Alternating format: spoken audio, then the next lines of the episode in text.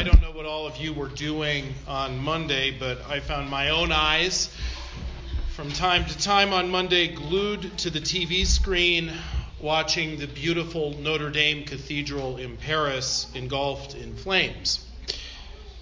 Now, I've not visited Paris yet um, or seen this cathedral in person like many of you might have. But I think I felt that same sense of sorrow and shock that was felt around the world. Now, many thoughts seeing this cathedral on fire swirled around my head. The first thought was I reflected that nobody else in the entire church gets to complain about how bad or how busy their Holy Week was over the staff at Our Lady of Paris. Second, I got a little bit annoyed with some of my colleagues in the clergy, and if you ever are on social media and you're friends with a lot of pastors, whenever a disaster happens, they're kind of like lawyers chasing an ambulance, uh, trying to say something meaningful.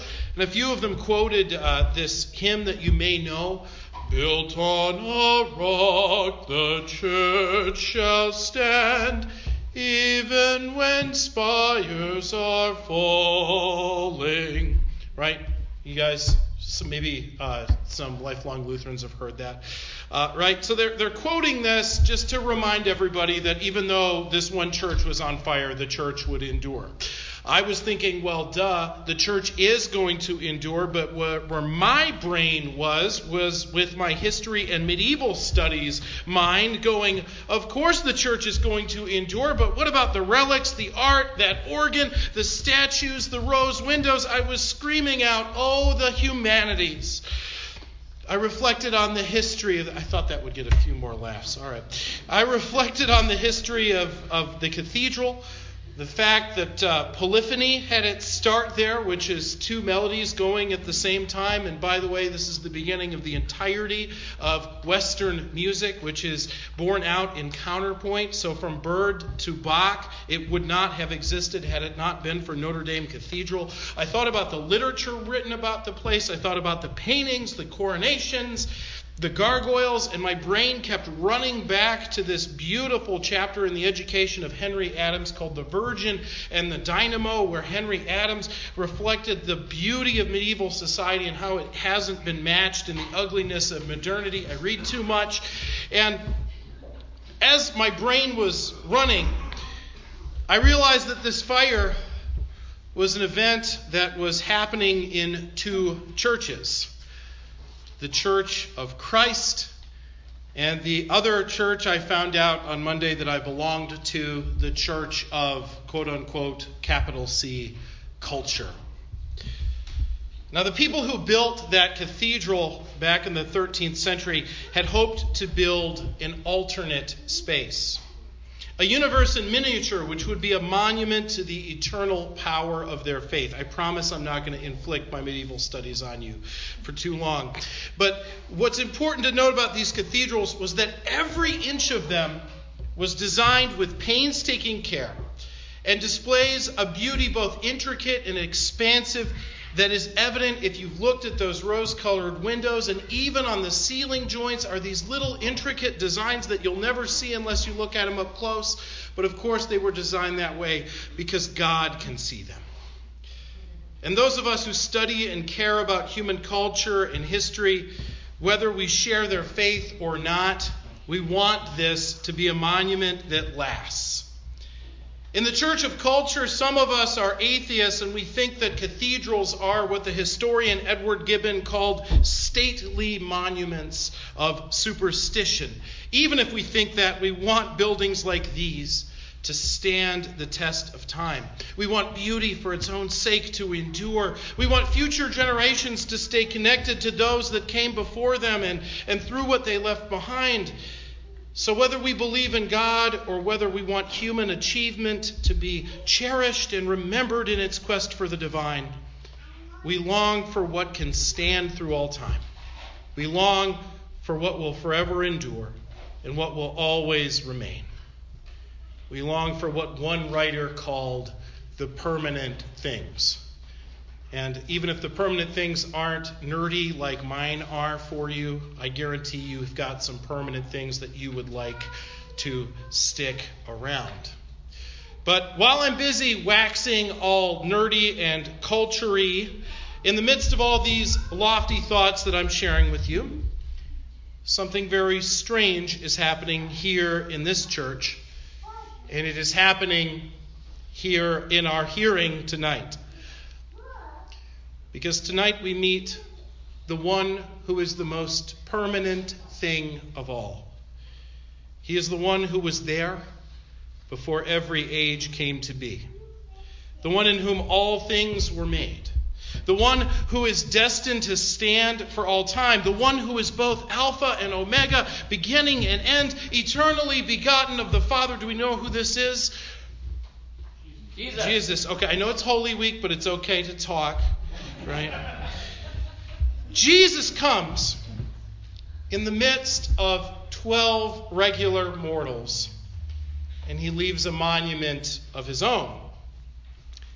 And it's not a massive cathedral, it's not a poem, it's not a song, it's not beautiful, it doesn't inspire awe, and it's not very impressive as quote unquote culture. As a matter of fact, Jesus leaves a monument in the most ordinary things that there are at the time a broken loaf of bread and a cup of wine.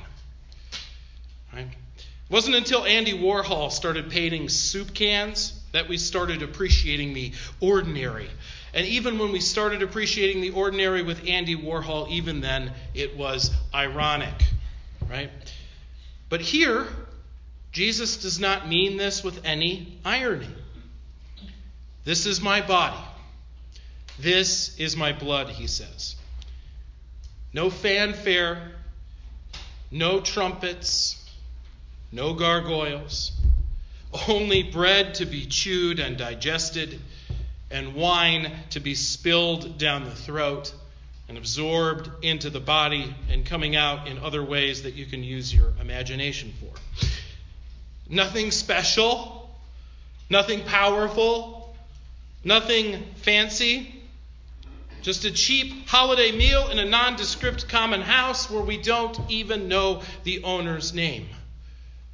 And so here's Jesus leaving a reminder. And he doesn't want to be remembered in a statue. He doesn't demand a beautiful church with gold crosses and, and rose windows. And hard as I tried in all the literature, I couldn't find a reference to Jesus asking for a private jet, either for himself or any of the apostles. Right? Just bread and wine. And so while we are so busy longing to find God in the permanent and the eternal, in the beautiful, and great cathedrals, or maybe I'm, I'm aiming a little high. Maybe we're hoping to find God in our 401ks or in that trip to a national park we are always meaning to take. By the way, it's free next week, National Park Week, right? We want to find God in the mountains, right? While we're busy trying to find God in the permanent things, God is leaving no other sign than the impermanent and the temporary. What gets eaten and then deposited in the toilet is how God wants to be remembered among us. The Word became flesh and dwelt among us, and all we got was this lousy t shirt and some bread and a shot of wine that doesn't even seem to fill us up. Right?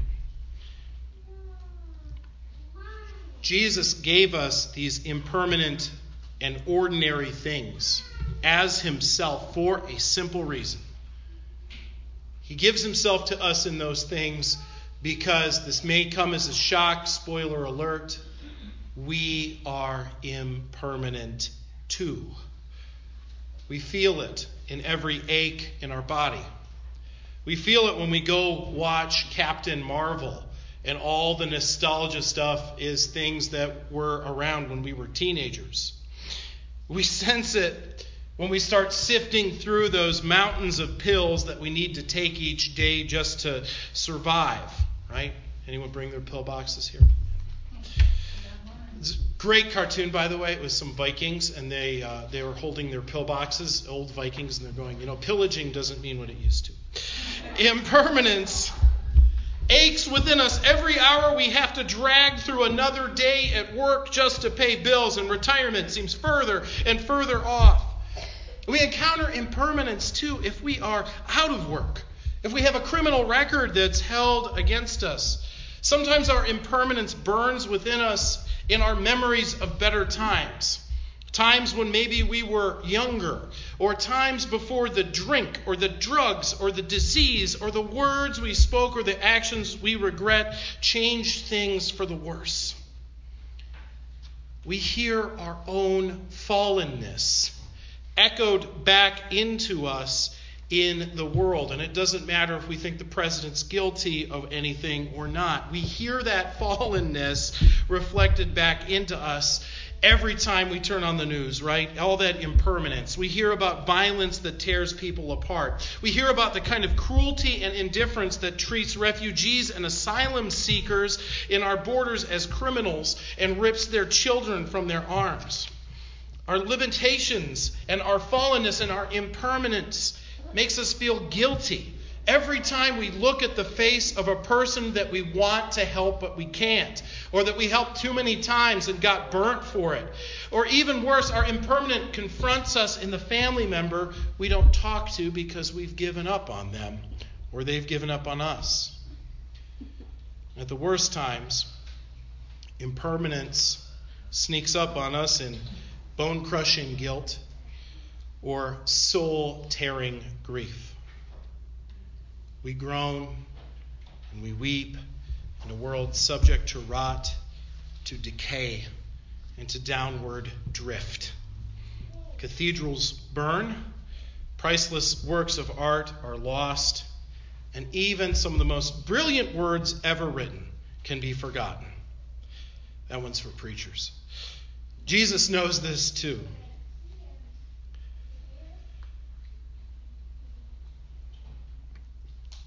he offers this meal as his earthly ministry is ending too. He has his retirement party in the midst of people that are about to abandon him, and one of them who's about to outright betray him. And it is in that impermanence that Jesus entered into, where there is not a pain that you feel, not a hurt that you nurse not a struggle that you go through, not a scar that you hide. That Jesus doesn't come under your radar in that bread and wine to claim them and make them his own. He'll do it even if it means being broken like bread or poured out like wine or deposited right into the toilet. That is how far Jesus is willing to go to be with you. And it is here, here in a world that, is, that fades away, our baked and fermented God, a God not of culture or eternity or glory, but a God of ash, a God of thorns, a God of a cross. That God comes to fade away with us. And so, brothers and sisters, we try to build things that are permanent. But permanence is not something that we make, it's something that we receive. We receive it through this very simple and tiny meal. And we receive permanence when we are inspired by that meal to go and, and, and commit countless acts of service and sacrifice.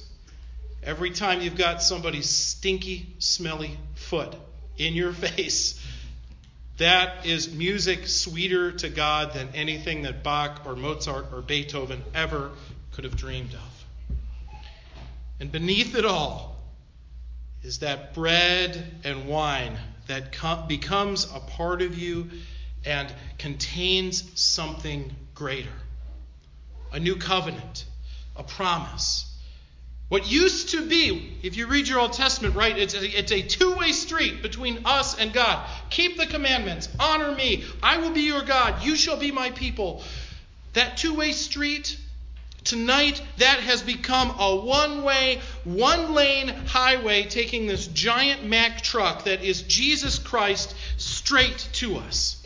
And I hope that you brought your appetites tonight because this promise takes this little meal and turns it into the most gut busting one on the entire Las Vegas Strip. So forget the Bellagio buffet. Because in this buffet, here is forgiveness of your, for your sins. Here is new life that can't be taken away. Here is a connection to those who are no longer here, but share this bread and wine in the full glory of the kingdom. Here is salvation. Here is a God whose love for us is the only thing we can truly count on. Rooted in cross and sacrifice and poured out on us in the bottomless divine insanity that we call grace. So while you're looking for things that are permanent, the only thing that ever is permanent comes to you the love of God in Christ Jesus. And whenever you taste of it, you can rest assured you will be permanent too. Amen.